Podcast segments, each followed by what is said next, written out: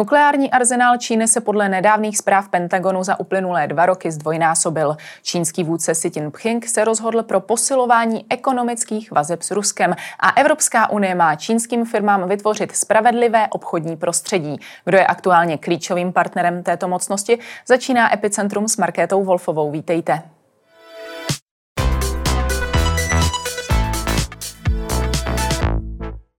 Ve studiu je se mnou Ivana Karásková, analytička Asociace pro mezinárodní otázky se zaměřením na Čínu a Tajvan. Dobrý den. Dobrý den. Začněme nejdřív u aktuálního vývoje pandemie koronaviru v Číně. Zemi drtí extrémní přírůstky nakažených, nemocnice jsou přeplněné, léky mnohdy nedostupné. Tyhle zprávy přicházejí necelé dva týdny po tom, co Peking opustil politiku tzv. nulové tolerance.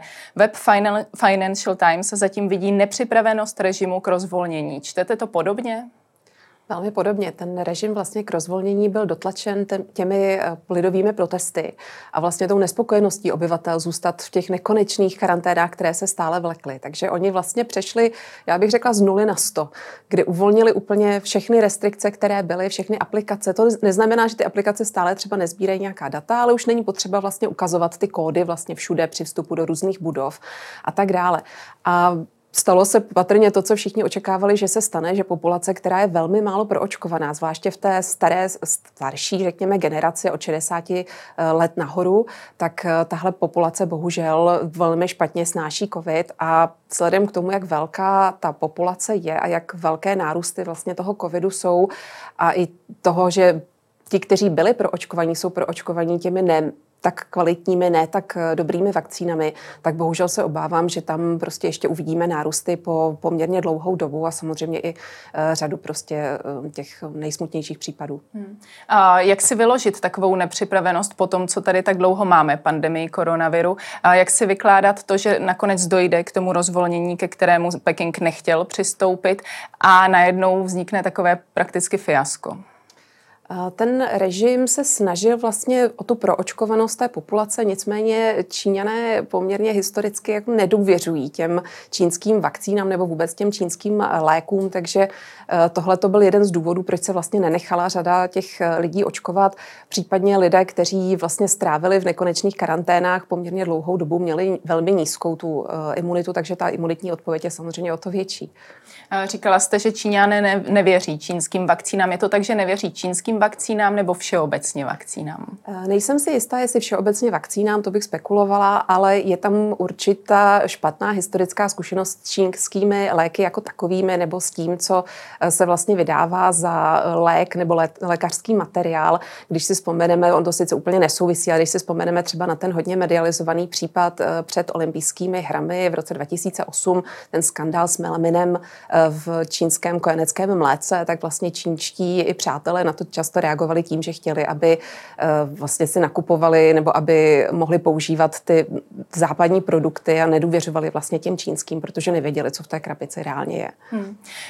I když velká část obyvatelstva protestovala proti té uzavírce, která byla předtím, respektive proti té nulové toleranci, tak teďka se stává to, že prakticky Peking je úplně vylidněný, obchody, restaurace jsou uzavřené. Co tohle dělá s tamní ekonomikou? Tak nějaký ekonomický dopad to pochopitelně eh, bude mít. Část už během pandemie přešla do toho onlineového režimu, takže eh, třeba potraviny se hojně nakupovaly vlastně pro celou třeba, eh, pro celý třeba okrsek nebo pro, pro celý dům se nakupovaly online. Takže tady bych z toho úplně nesoudila asi, že když jsou zavřené restaurace, že to bude mít nějaký výrazný dopad, ale nicméně nějaký to samozřejmě mít bude. Vnímáte tenhle pandemický vývoj v Číně jako podobně rizikový, tak jak tomu bylo před třemi lety? I co se týká vůči vztahu ke světu. Já nejsem epidemioložka, takže nechci úplně spekulovat, ale um, to, co jsme vlastně viděli při té první vlně pandemie a o čem se potom daleko sáhle spekulovalo, bylo to, že v okamžiku, kdy je uh, neproočkovaná populace, je to prostě veliký, veliká koncentrace lidí na kilometr čtvereční, tak prostě může docházet poměrně rychle k různým mutacím toho viru a je to bohužel prostě ten vedlejší produkt toho. Hmm. Nyní se už uh, posuneme uh, k hrozbám vazeb Číny s Ruskem. Uh, do jaké míry ji vnímáte v tuhle chvíli jako aktuální?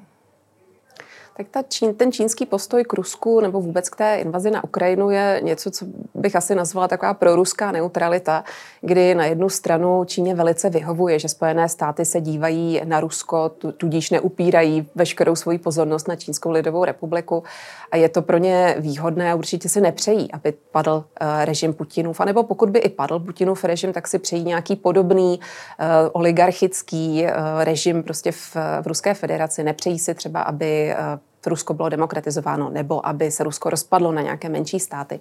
Takže tohle to je něco, co Čína, o co Čína velmi stojí a proto i, řekněme, ideologicky, retoricky podporuje Ruskou federaci a po velmi dlouhou dobu zastávala názor, že eh, válka na Ukrajině je de facto speciální vojenská operace, což je ten ruský narrativ nebo Putinův narrativ a poměrně nedávno začala z toho couvat a začala trošku rozmělňovat a řekněme, že i do toho svého mediálního prostoru pouští víceméně objektivnější zpravodajství, než se to dělo třeba v, v tom únoru nebo v březnu. Takže tohle je na jednu stranu uh, něco, co Čína vlastně Eh, po čem touží nebo co, co by ráda zachovala. Na stranu druhou si nechce namalovat na záda terč a prohlásit, že bude podporovat Ruskou federaci ve válce eh, proti Ukrajině, takže tak různě lavíruje a snaží se vlastně ne poškozovat nebo ne, ne spolupracovat s Ruskou federací příliš okatě, ne, ne překračovat ty sankce, které Západ uvalil na Rusko a víceméně z toho spíš benefitovat z té krize. Ovlivnila vůbec nějak válka na Ukrajině ty rusko-čínské vztahy? Změnilo se pro ně zásadně něco? Já si myslím, že to, co vidíme, je spíš uh, jako, uh, deklaratorní asi, ale to už samozřejmě udělalo Rusko a Čína ještě před tou invazí. Deklaratorním vlastně eh, posílení toho partnerství. Nicméně ty trajektorie všechny, které běží, už běží minimálně od roku 2014, od ruské invaze eh, na Krym a od sankcí, eh, které uvalil Západ na Ruskou federaci, kdy Rusko začalo se dívat na svého čínského souseda trošku z hlediska toho, co bys vlastně mohlo mít, jakým způsobem by mohlo vyvážit nedostatek uh, přístupu na trhy na, do západní Evropy, třeba přístupem na trhy uh, do Číny nebo nahrazení třeba energetických dodávek ze západu směrem tedy na ten, na ten uh, západ směrem na jih a východ, do Japonska, do Jižní Koreje, ale samozřejmě také do Číny. Takže ty, um, ty trajektorie prostě byly viditelné už poslední roky a to, co vidíme teď, je spíš jenom znovu deklarování toho, že se obě země dívají na ty mezinárodní vztahy velmi podobným způsobem, že obě mají velmi podobné vnímání Spojených států amerických, velmi podobné vnímání na to. Čím je to podobné vnímání dané? Je to nějaký snětek z rozumu nebo je zatím něco víc? Ono se často hovoří o sňatku z rozumu. Já myslím, že teď je to takový sňatek z rozumu, kdy v sobě ty partneři našli trochu větší zalíbení než dříve. Takže nějakou změnu tam samozřejmě vidíme. Um, to, co Čína chce od Ruska, jsou stále ty samé věci. Je to, jsou to energie, jsou to uh, technologie, některé, tedy třeba v, ve vojenském výzkumu. A to, co chce Rusko od Číny, je samozřejmě vynahrazení si těch trhů. Takže oni se vzájemně doplňují a hledají tam prostě další komplementarity. Podle zdrojů amerického listu The Wall Street Journal instruoval čínský prezident Xi Jinping vládu k posílení ekonomických vztahů s Moskvou. Z toho, co říkáte, asi to není žádným překvapením, tahle informace. Ne, určitě není. Ehm, Čína prostě je v zahraniční politice oportunistická. V okamžiku, kdy se stáhly některé západní firmy z ruského trhu, tak eh, čínské firmy o to mají velký zájem. Ale jak jsem říkala, je to stále takový tanec, eh, kdy Čína z toho chce benefitovat, ale nechce nést vůbec žádné riziko. Takže nepůjde do nějakých, eh, řekněme, otevřené, otevřené podpory Ruska, do otevřené vojenské aliance s Ruskem třeba. Hmm. Uh, vy už jste to říkala, jde o navyšování dovozu ruské ropy a zemního plynu, ale i zemědělské výrob, uh, výrobky a jde také o investice do ruské infrastruktury. Zároveň také říkáte, že Čína nechce otevřeně podporovat uh, konflikt na Ukrajině. Nicméně uh, nedají se tyto investice vykládat vysloveně jako přímý, přímá podpora této války. Myslím si, že úplně ne. V okamžiku, kdyby to byla přímá podpora, a to já třeba vnímám opravdu vojenskou alianci, povýšení těch vojenských společných cvičení, které Rusko s Čínou historicky má na, něco, na, nějaký, na nějakou vyšší úroveň, Eh, tak to bych vnímala spíš jako přímou podporu. Ehm, Čína určitě velice stojí o to, aby mohla rekonstruovat Ukrajinu po té, co válka skončí a ví, že pokud bude stát na té špatné straně, tak se jí to patrně nepodaří. Takže ona si pořád nechává ta vrátka otevřená. Eh, je to takový opravdu tanec, eh, jedný, jeden krok doprava, dva kroky doleva a zase zpátky, takže ještě uvidíme, jak bude Čína dál lavírovat. Často se spekuluje o tom, jestli Čína Rusku nedodává zbraně. Tyhle spekulace vnímáte jak jako pravděpodobné? Eh, nevím, tak samozřejmě. Je to poměrně obtížné, obtížné vlastně dostat se k těm datům z otevřených zdrojů. Ehm, je to poměrně obtížné vyhodnotit. Nicméně to, co eh, vidíme asi v tom otevřeném prostoru nevyznívá úplně jako dodávání zbraní. Oni mají historicky nasmluvané nějaké dodávky zbraní, což je pravda, protože část toho čínského arzenálu byly původně věci, které prodávala Sovětský svaz a které potom prodávala Ruská federace v roce 1991, když se jich vlastně zbavovala, když stahovala eh, z, z východní Evropy velké, poměrně velké množství těch zbraní a potřebovala je upíchnout v úvozovkách někde jinde. Takže něco jsou vlastně dodávky, které slouží k eh, znovu obnovení toho eh, čínského arzenálu. Eh, něco jsou věci, které pravděpodobně v nějakém malém množství unikají z, z Číny, ale i z dalších zemí. A teď mluvím o produkci polovodičů, na které se vztahuje embargo ale zdá se, že přes Hongkong některé ruské firmy se k ním jsou stále schopny dostat, ale patrně to budou v jednotkách poměrně malých, nebude to prostě nějaký amblok. A je samozřejmě otázka, nakolik který čínský režim o tom ví, nakolik toto podporuje, nakolik je to nějaká soukromá aktivita mezi firmami a nějakou mafií.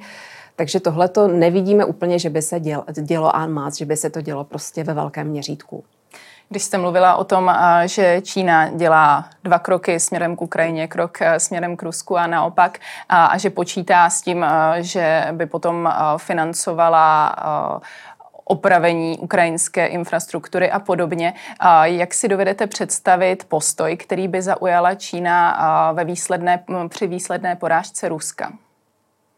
Já myslím, že v tom okamžiku by Čína došla k závěru, že vlastně od, od samého počátku Rusko nepodporovala, že podporovala uh, Ukrajinu.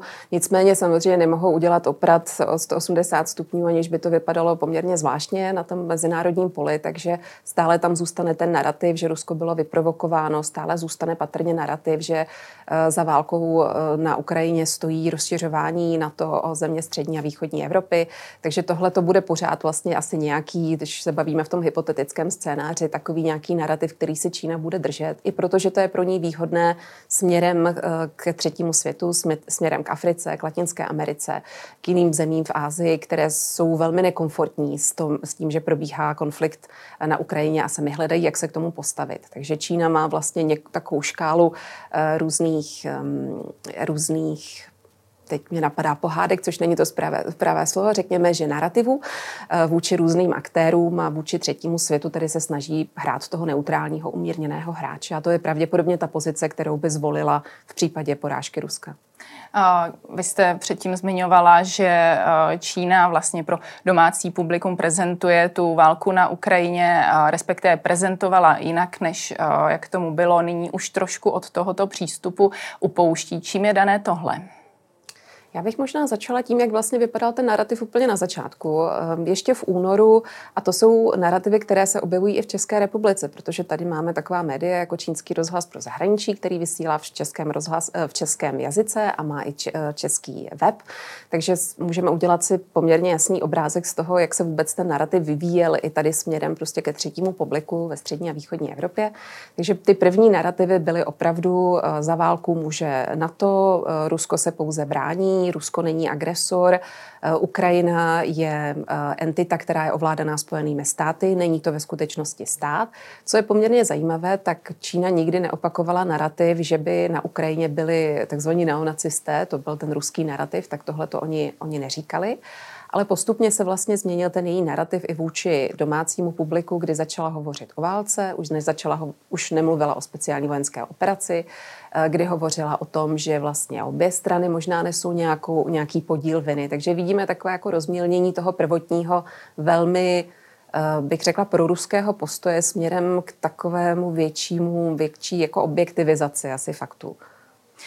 My víme, že čínský prezident se ohrazoval proti jaderným hrozbám, hrozbám Ruska. Vedle toho zprávy Pentagonu, tedy Spojených států, mluví o rychlém rozšiřování jaderného arzenálu právě na straně Číny. Za dva roky Čína údajně zesílila svůj nukleární arzenál až o dvojnásobek. Jak velkou pozornost bychom měli vnímat směrem k téhle skutečnosti? Myslím, že to je velmi výrazná odchylka od tradiční čínské pozice vůči jaderným zbraním. Čína je jadernou mocností od 60. let, ale Mao Tse-tung vždycky vnímal jaderné zbraně velmi pejorativně. On říkal, že se vlastně nikdy nepoužijí a říkal jim tady takovým příměrem, že to jsou papíroví tygři. Um, takže, a Čína tuhletu pozici držela po velmi dlouhou dobu, po řadu několika dekád. Dokonce měla politiku, teď mluvím v minulém čase, tady bohužel, no first use policy, vlastně, že oni nikdy nezautočí jadernými zbraněmi jako první, nebude to jejich první odpověď. Ehm, ta politika se začala měnit už během předchozí administrativy, během uh, Chutinta, když on byl generálním tajemníkem strany. Asi tím Pchinky vlastně dovedl, řekla bych, jako úplně, k úplné negaci toho uh, Mao Tse-tungova postoje. Um, dnes už ta no first use policy neplatí. Čína ví, že v okamžiku, kdy by řekla, že by nikdy nezautočila jadernými zbraněmi, tak její jaderný deterent, její odstrašení vlastně nemá moc velkou váhu. Takže dnes už se k tomu nepřiznává. Um, to navýšení zhruba z 200 eh, hlavic na zhruba 400 je opravdu veliké. Během těch posledních dvou let uh, bylo to vidět i ze satelitních snímků, že, se tam, že tam probíhá opravdu velká aktivita kolem těch raketových sil nebo předpokládaných raketových sil. Um, Tohle je fakt eh, veliký, prostě veliká změna a hovoří se i o tom, že do roku 2035 by měla mít Čína 1500 těch jaderných hlavic a ukazuje to, že se eh, chystá na, nechci říct válku, ale řekněme, že se chystá na konfliktní prostředí, v tom mezinárodním prostředí. Xi Jinping o tom i hovořil na sjezdu, 20. sjezdu komunistické strany, že čínskou komunistickou stranu čeká, ehm, čeká boj, čeká nějaká přetlačovaná, patrně se spojenými státy, že tohle jsou všechno poměrně znepokojivé um, ukazatele toho, že to bere vážně a že to promítá do té svojí bezpečnostní politiky právě od říjnového komunistického sjezdu v Číně, který pro následujících pět let potvrdil Xi Jinpinga jakožto prezidenta, se zesílily také obavy z vojenské invaze nad Tajvan. Vnímala jste projev čínského prezidenta jako předzvěst takového postupu vůči Tajvanu? Úplně popravdě řečeno ne, protože pro nás, asi jako pro analytiky, bylo mnohem zajímavější vydání Bílé knihy k Chajvanu, která předcházela tomu uh, komunistickému sjezdu. Byla to vlastně reakce na návštěvu Nancy Pelosi uh, nad Chajvanu a ta Bílá kniha schrnula vlastně všechny dostupné čínské dokumenty, rétoriky a tak dále. Dala takový um, jako základ pro to, co si asi uh, Čína zhruba nebo čínské vedení zhruba od Chajvanu myslí. Tam opět bych asi poukázala na tu trajektorii, kdy uh, pro Mao Tse-tunga on hovořil o tom, že si nad Chajvan můžou počkat 100 let, že to vlastně není otázka priority, ale nikdy nevyloučil, že uh, tam dojde k nějakému, jak Čína říká, znovu sjednocení s ostrovem. A tohle je prostě politika, do které se Čína do určité míry vmanévrovala sama, kdy to čínské komunistické vedení tak dlouho vlastní populaci říkalo, že Tchajvan je nedílnou součástí Číny, že v Tchajvanu se nikdy nemůžeme vzdát, um, kdy nemají zas až tak moc možností z toho couvnout zpátky, protože ten domácí nacionalismus je prostě vyhnaný do naprostého extrému. Eh, k tomu připočtíme asi nacionalismus Čínské lidové osvobozenecké armády, toho, že ty, všichni ty generálové prostě vždy jako trénovali a cvičili na to, na obsazení Tchajvanu a prostě ta doktrína vůbec nepočítá s ničím jiným. Takže um, tam vlastně není moc velký mentální prostor tady, tady z tohohle odcouvnout zpátky. Jiná otázka je, za jak dlouho to bude a jakým způsobem Čína by chtěla připojit uh, Tchajvan ke svému území. Tak uh, otázka toho časového rámce, hovoří se o roku 2027, hovoří se o roku 2035, různá, různá data, ale je to poměrně krátký časový rámec. Už se nehovoří o tom, že si Čína počká dalších 100 let nebo že prostě není příznivé prostředí. Vypadá to, že že to čínské komunistické vedení zkrátka počítá s tím, že to bude třeba ještě za života Xi Jinpinga. A ty, ty způsoby, um, kterými to provést, tak pro Čínu by samozřejmě nejjednodušší bylo nějaké mírové sjednocení, ale nezdá se momentálně, že by to bylo úplně na pořadu dne, takže Čína může čekat, um, jestli se třeba nezmění podmínky nad Chajvanu, jestli třeba se nedostane k moci strana, která bude víc nakloněna uh, tomu uh, se spojit s Čínou.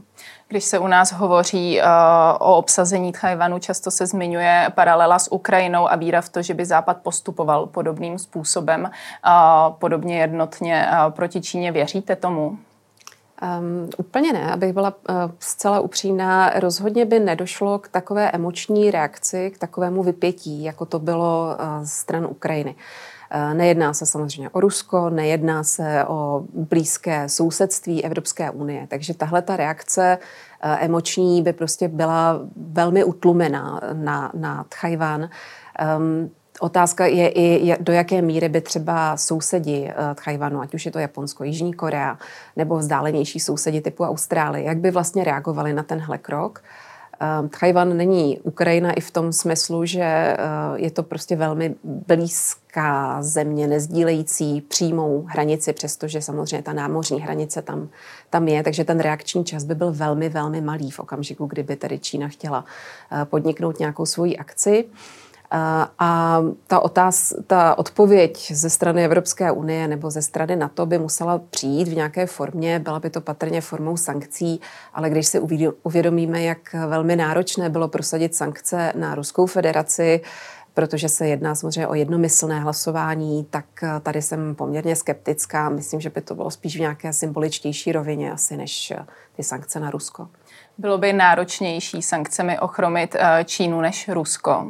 Pokud to budeme brát tak, že jsme Rusko nějakým způsobem ochromili? Um, znovu, začala bych asi od začátku. Myslím si, že by bylo náročné se vůbec domluvit na těch sankcích, takže to už je jako hypotetic, hypotetický scénář číslo jedna a pak navazující na to by bylo, pokud bychom tedy skutečně tohle, tohoto dosáhli, tak zda by to uh, Čínu ochromilo Čína hledá už historicky a dlouho hledá různé subdodavatele a alternativní dodavatele. Takže Patrně by jí to nějakým způsobem omezilo ekonomicky, ale byla by schopná to vykrýt, ať už vlastními zdroji nebo pomocí nějakých jiných dodavatelů. Pak jsou samozřejmě otázky třeba eh, čipů, kde by nebyla schopná to takhle rychle takhle rychle toho dosáhnout, ale v nějakém časovém horizontu by patrně dokázala i to nakonec. Na začátku prosince došlo na setkání šéfa Evropské rady Charlesa Michela s čínským prezidentem. Závěrem byl příslip posílení vzájemné komunikace a koordinace. Xi Jinping řekl, že doufá, že členské země vytvoří objektivní a správné vnímání Číny a že Unie odstraní vměšování, aby čínským společnostem poskytla spravedlivé a transparentní obchodní prostředí. Jak si překládáte tato jeho slova?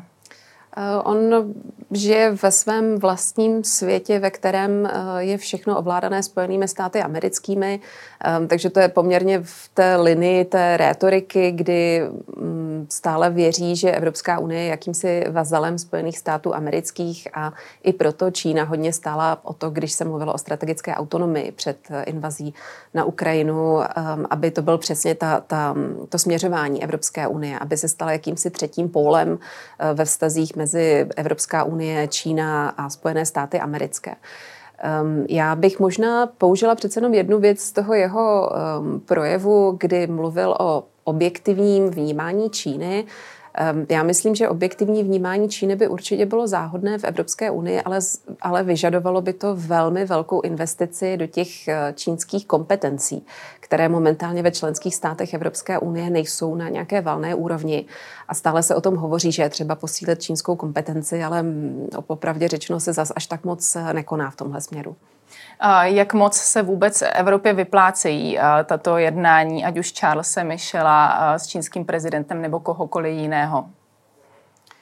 Tak záleží samozřejmě na jakém, eh, o, jaké, o jakou oblast jde, o jaký konkrétní, konkrétní výsledek uh, má jít. Já myslím, že tím Evropská unie signalizuje, že chce hovořit s Čínou, že zůstávají ty, ty um, kanály otevřené, přestože po posledním summitu hovořili o tom, že to byl summit uh, hluchých.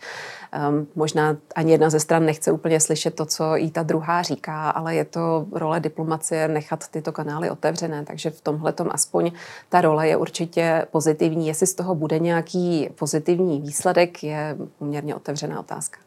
Tolik Ivana Karásková, díky za vaše odpovědi. Těšilo mě, děkuji za pozvání. A to je pro dnešek z Epicentra všechno. Nezapomeňte následovat opět zítra od 15. hodiny. Na viděnou.